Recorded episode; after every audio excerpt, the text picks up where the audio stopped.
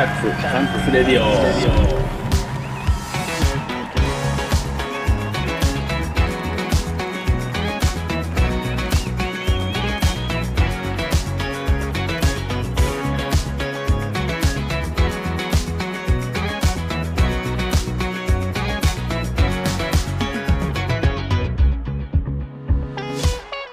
こんにちはキリンです。シャークスサンクスレディオ日本ラグビー最高峰のリーグワン。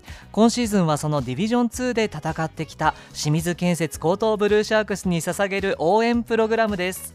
僕シャークスファン歴2年目のキリンが感謝と応援をコンセプトにお届けします前回までのゲスト藤高正史選手のオープニングコールでスタートしましたがそうです前回は今季限りで退団移籍を発表された藤高正史選手をお迎えしました。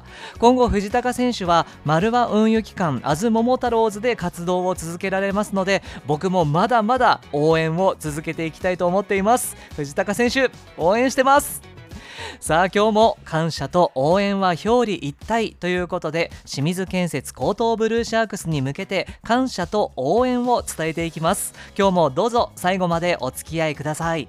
今日感謝と応援を伝えたい方はプロップの野村三四郎選手です。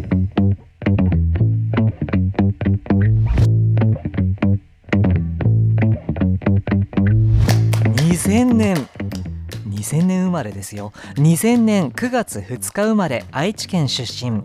チャームポイントの笑顔ですでに大人気の野村選手。今年2023年に入団された期待のルーキーです。アーリーエントリーで大学在籍中からブルーシャークスで活動をしていた野村選手がどんな幼少期を過ごしてきたのか内容もさることながら聞いているだけでハッピーになれる野村選手のインタビューをお楽しみください。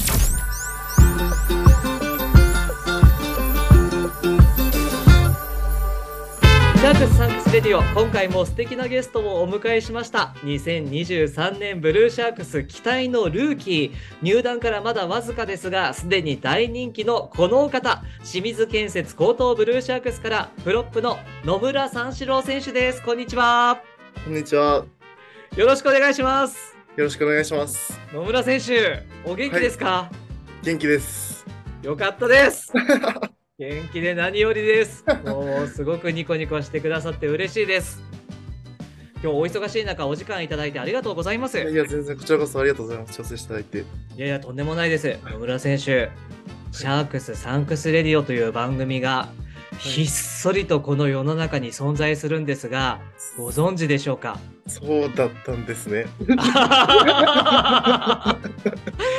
そうなんですよ。まあでもちょちょっと見ました。あのキリンさんのインスタとか見たりして。こういう感じねって見ました。すいません本当に。お気遣いいただいて。予習しました予習。ありがとうございます。じゃあもう予習ばっちりということで。今日は何の心配もいりませんね。いやそんなことないですよ。あの野村選手はルーキーということでまだまだ謎めいているそんな印象なんですが、そうご自分でご自分のことはどんな性格だと思いますか？自分で言うのもあれなんですけど優しい方じゃないかなと思います。優しさ溢れてますよ。ならよかったです。ちなみに、はい、自分って優しいなって思う時はどんな時ですか？なんかまあ気使っちゃうことが多くてそのなんか友達とかにもこれそんなあんま自分をこう自分が自分がっていうよりかはなんか周りのことを優先して考え考えちゃう って感じですね。そんな疲れないですか？かあんまいいいいようでわ悪い時もあるありますよね。なんかあんま自分が出せないっていう風になっちゃう時もあるんで。そうですか？いやあんまり気を使いすぎて疲れちゃわないようにお気をつけください。はい、わ、はい、かりました。すいません、僕が言うことでもないんですけど、あの実はですね、番組を聞いてくださってる方からメッセージも頂いていまして、はい、ジャスミンさんからは、はい、さんちゃんと呼ばれるのは嫌じゃないですか？可愛いって言われるのは大丈夫ですか？っていうメッセージなんですが、はい、もうファンの間でさんちゃんって呼ばれているのは、ご存知ですよね。ありがたいです。嬉しいです。今日も僕さんちゃんでいいですか？あ、お願いします、さんちゃんで。あもちろんあ。りがありがとうございますじゃあもうこれからもう夢の島とかはい。ラグビー場であったらもうさんちゃんってぜひお願いします。いいんですね。もう、はいいいですよご本人から許可もらいましたので、ファンの皆さんが、さんちゃーんって殺到すると思いますので、よろしくお願いします。持ってくれたら嬉しいです。また、あの、可愛いって言われるのは大丈夫ですか？っていうことなんですが、はい。かっこいいに越したことはないんですけど、はい。男として。はい。いや、でも可愛いでも嬉しいです、もちろん。いや、でも、さんちゃんのキャラから言うと、もう、可愛いって言われることの方が圧倒的に多いですよね。そうなん、そうですね。多い。そうまあまあ、多かった。こいいよりは可愛いが多かったですね。いやー、先日も、あの、プレミアム会員向けのクラブハウスツアー、あ、はい。僕も参加させていただいたんですが、ありがとうございましたありがとう。ございました。おにぎりを食べる姿、あれも悪いですよ、本当に。先輩たちが。先輩たちが悪いです。あの、おにぎり食べる姿を結構ファンの人がね、あこうじーっと見つめていましたけども、あれは先輩にこう食べさせられたんですか？はい。どんどん食べろって、こう、大きくなれって感じで。た そうですね。いっぱいもらいました。そんな煽ってきた先輩誰ですか？覚えてないですけど、誰だったかな？誰まあ、いろんな先輩からもらいました。こんな先輩から、普段からさんちゃんはそうやって、いわゆるいじられる感じなんですか？そうですね。いじられる方が多いと思います。えーいじいじられることについてはさんちゃんはどんな風に思ってるんですか？僕はもう全然、いじってもらった方が、その、こ声かけて、声かけて、気にしてもらう、その、いじって、こう、どんどん、こう、仲を深める方が、深められるので、ありがたいです。いじってもらって。ストレスになってないですか？あ、全然なってないですよ。全然なってないです。ああよかったです。じゃあはい。もういじられるのがまあ嫌じゃない？嫌じゃないです。好き？好きですか？好き、好き、まあまあ、そうですね。好き、好きってなんか変ですけど、いじられるのが好きっていうね。いじられても別に嫌とは思ってないです。嫌じゃないということで、はい。まああのね先輩方もほどほどにねさんちゃんもしかしたらねいつどこでどんなメンタルになっちゃうか分かりませんのでね あのー、さんちゃんははい。ラグビーとの出会いはどういう感じだったんですか？あ、ちょっとその前に僕、そう、さんちゃん、愛知県名古屋市出身なんですよね。そうですよ。愛知県名古屋市です。僕も名古屋なんですそうよ。ですね。なんか前聞いたことあります。え？そうね。え、い言ってた気がしますよ。すごいそんな覚えててくれてるんですか？確か言ってたような、同じ名古屋だったみたいな。じゃあ、やりますね。名古屋の大体どのあたりのご出身なんですか？名古屋市の中川区っていうところに実家があります。中川区。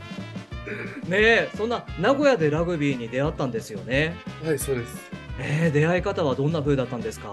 僕、4人兄弟なんですけど、4人はい、何番目ですか？一番末っ子です。おおで、あの結構、は年の離れた兄弟で、一番上が11個離れた兄がいて、すごい。で、2人目に9個離れたもう一人兄がいて、うん。で、上一番近い兄弟で6個離れた姉がいるんですけど、はい。でその2個目、9個離れた兄が、その高校でラグビーやってる、やってて、はい。その高校ラグビーに応援に一緒にこう中小学校ぐらい小1ぐらいの時に一緒についてもらっててうん。僕もラグビーやりたいなって多分思ってそっから始めました、へー。どうしてラグビーやりたいなってその時思ったんでしょうね。かっこいいとか思ったんでしょうかね。そうですね。なんかまあサッカーとかよりもなんかあの楕円形に興味を持ったんですかね珍しいゴー。ルちなみにその頃のこうさんちゃんのフォルムはどんな感じだったんですか？僕はえっと小学校2年生ぐらいの時はまだ結構細身だったんですよね。そうなんですね。意外に。意外に。はい。で結構体が大きくなったなって思い始めたのは中学3年生ぐらいの時から結構食べるように食べれるようにもなって体が大きくなり始めたと思います。すごいでも小学校1年生の頃に2番目のお兄ちゃんがやっていたラグビーが、はいああなんか自分もやってみたいなーっていう気持ちになってはいで体が大きくなったのは小学1年生とかそうじゃなくって中学校3年生なんですか？そうですね。だいぶラグビー始めてから時間が経ってましたね。そうですね。そんなまあちっちゃくはなかったですけど、うんでも今みたいにこうプロップ体型でもなかったと思う。実は最初バックスやってたんで、小学校始めた頃って。えー、そうなんです中学ね。校までバックスやってたんで。いや笑うとこじゃないんですけどすいません。いやいやいや。初めからフォワードというわけではないんですね。違います。しかも実は、あの、プロップやり始めたのも大学からです。僕あそうなんです そうねで。すよ。はい。へえ。それもまた興味深い。へえ。まああのーバックスをずっと小中中までですね。中までやって、はい。で高校は名古屋市内の高校に通われましたよあ、そうねで。す。はい、そうです。そちらの高校も結構こうラグビー選手の方輩出してる学校なんですよね。伝統的なチームですね。昔から。ねねえ。それはやっぱりラグビーをするために進学したんですか？あ、そうです。兄がそこの高校でやってて、はい。で、自分も同じようにそのチームでやりたいなって思って、同じところに住みました。じゃあもう青春時代は結構ラグビー一色って感じでしたか？そうですね。あの、その僕の高校のチームも結構、まあ、練習が結構な厳しいというか、まあ、長く、長い練習をやるチームだったので、はい。オフも1年でほんと数日ぐらいだったんで、ええ？数日っていうのはオフ年間5日間とか？夏夏の合宿終わった後とか？の年末年始ぐらいですね。夏の合宿終わったら大体何日ぐらい休みがあるんですか？まあ、5日間ぐらいああ、でも5日間あるんだ。は5日間もらって、はい。で、冬は本当は花園を目指すあれでこう行くんですけど、もし出れなかったら冬の年末年始にこう休みをちょっとだけもらうみたいな。それそれを分かってて進学されたんですよね。あ、そうですね。それ、どうなんですか？もう遊びたいなーっていう気持ちとかなかったんですか？ま あ、多分中学校の頃の僕にはな なかったね。遊びたいな。あそそれでも、ちょっとでも隙間時間見つけて遊ぼうかなって思ったんですかね。隙を見てはね。読みては。うん、ちょっと遊びに行っちゃう、栄行っちゃおうかなみたいな感じだったんですか？そうかもしれないです。へえ。ちなみに、こう、小学校、中学校の間は、学校には部活動でラグビーはなかったんですよね？そうです。あ、中学校はありました。中学校あったんだ。ありました。はい。へえ。じゃあ、小学校の間はどこかクラブチームに通われて？そうですね。スクール、えっと、名古屋ラグビースクールというところに通ってて、うーん。そうですか。で、小中高。はい高校からフォワードですか？高校からそうですね、ロックとかバックロー、あの、エイトとかやってました。おお。もう僕はプロップのさんちゃんしか知らないから、ものすごく新鮮です。新鮮ですよね。どどうですか？ロックやエイトをやっていた時代を思い返すとはい。プロップと比べてはいどっちが好きだなとかどっちの方がいいなっていう気持ちはあるんですか？いやでも今はもう、プロップがいいですね。今、やっぱ、そうですね。まあ確かに今プロップで登録してあってねはいいや実は僕ロックの方がいいんですとは言えないですよね。言えないですよね。いやでもでも心の底からプロップの方がいいっていうふうに思われるんですよね。ああ、そうですね。で、まあ、プロップでも、こう、ナンバーエイトぐらい器用なプロップになりたいなって思ってます。おお、そうなれるように頑張ります。いやー、そうですか。あのー学生時代、まあ、かなり今、高校も厳しい、厳しいというかね、休みも少なくって、ラグビー一色の生活だったっていうことですが、はい学生時代に印象に残るエピソードなど何かありますか？えー、やっぱ大学の時にうん。国立に立ったことですかね、最後試合で。おやっぱ自分の人生の中で一番大きかったですね。大学は京都産業大学に進まれたんですよね。はいで、国立で戦って、はいいやもう国立なんてもう僕は当たり前なんですけど客席からしか眺めたことないんですがあの芝生の上に立つっていうのはさんちゃんどういう気持ちだったんですか？なんか、僕、3年生の時と4年生の時に立ったんですけど、すごい2度立っていらっしゃる。2回、これちょっと、ちょっとした自慢、まあ自慢でも、まあ周りのおかげなんですけど、いやいやもうそれは自慢できることですよ。あのーやっぱ最初立った時は本当に、本当に夢の中にいるような感覚で、やっぱ国立ってこう音響とかもすごいじゃないですか。そうですよね。あの、スタジアムと違って、そういうのもあって、まずこれに圧倒圧倒されるというか、まあ、うおーっていう、試合前なのにこう圧倒されるところもあって、はい夢のように感じましたね。最初いや踏んだ時は。あそうですかそしてあの国立の大学ラグビーっていつもたくさんのお客さんが入ってるイメージですけども、そういうギャラリーがいっぱいいるっていうことに関しては、さんちゃんはどんな気持ちなんですか、えー、その、やっぱ応援してくだす、応援してくれる人が多いほど、やっぱこう、高高まり、高ぶるって、こう、いい意味、あままあ、緊張もそれによって緊張もあるんですけど、でも、なんかこう、おーってこう、いい感じにこう、高ぶるっていうか、そういうのもあります。応援してくれる人多いと。あ自分なんか見られてるどうしようみたいな気持ちにはならないんですか？あまあ、そこまでにはならないですけど、ならないです。おっしゃいけない。本当じゃあこうたくさんの人がこう見て応援してくれるとこうなんかエネルギーが湧いてくるようなああ、そうですね。はい。はい。そうですか。いや、まあ大学時代にその一番大きなトピックスであろうその国立に立ったっていうこと、今お話ししていただきましたけど、大学4年間京都産業大学に通われて、この時初めて名古屋から離れますよね。そうです。それはさんちゃんにとってはどんな出来事だったんですか？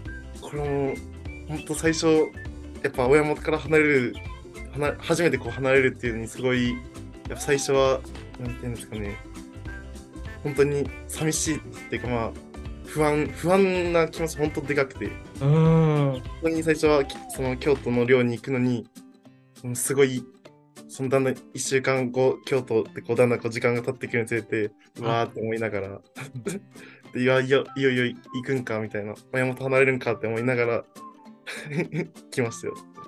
いやー、末っ子だから可愛がられたんですよね、きっと。そうなんですよ。甘えん坊でしたね。しかも年齢もこう上の兄弟の皆さんとは離れてるから、みんなに可愛がられたんじゃないですか。そうですね。兄弟喧嘩とかなかったです、僕。だって六一番近くて6個離れた姉なんで、はい。まあ、喧嘩することはないですよね。ま ず喧嘩したとしても、抑えつけられるというか、上の年齢、そんな上の人たちがなんで、そうですか。だって一番上のお兄さんは11個上。11個離れてます。はい。こうまあそうやって幼い頃は兄弟喧嘩とかなかったけど今のこの兄弟の関係性っていうのはいかがですか？あ、すごく仲いいですよ。うん。なんかこうラグビーの話したりするんですか？まあ、いつもこう試合があったりしたら、こう家族ラインでこう頑張れってこうポンってみんなコメント言ってくれたりとか、試合の後にはこうお疲れさんってこうみんながこう 僕がこうなんか送ってなくてもこう家族ラインがポンポンポンポンって動いて。すごい。何にも言ってなくってももうシャークスの試合があるっていうことはもう家族に伝わってて。知ってます。知ってます。でご家族が LINE くれるんですか？あそうです、はい、へえまたその家族のグループ LINE があって。あってそこでこう頑張れとか。まあそういう僕もっとあるんですけど、まあいろいろ、なんかメンバー表のこう写真がこう載せられたりとか、そうですか。いやーそれはいや家族に応援してもらえるってまたファンの人に応援されるのとは違うものですか？あそうですね。応援されるっていうあれでは同じかもしれないですけど、やっぱ家族からこう応援されることは、やっぱすごくありがたいことですね。うーん。ありがたいし、こう勇気づけられるというか、こうそうですね。勇気づけられます。そうですよね。いやそして大学4年間、まあ今、国立の話もしていただきましたけど、振り返ってみて、あっという間の4年間でしたかあっという間でしたね。はい。あん。な親元離れるのが不安だって言っていたさん。ちゃん、はい。いつぐらいからもう不安じゃなくなったん。ですかもう、1年生終わる頃には 慣れてましたかね。すごい、でも1年生の間はちょっと不安だったんですね。そうですね。へー もうじゃあ2年生になる頃には不安もなく。はい。で、そうこうしている間に、はい。卒業後の進路を決めなければならない時期になりますよね。そうですね。これまた清水建設高等ブルーシャークスに出会うまでにはどんな道のりがあったんですか？えっと、最初に僕が、さて話はまだまだつきませんが今日はここまでです。後編はブルーシャークスに出会うまでの経緯やブルーシャークスに入った後の出来事など最近のさんちゃんを知ることができます。もらって嬉しいプレゼントなども聞いてみましたのでファンの皆さん必聴です。次回インタビュー後編もどうぞお楽しみに。シャークスサンクスレディオ。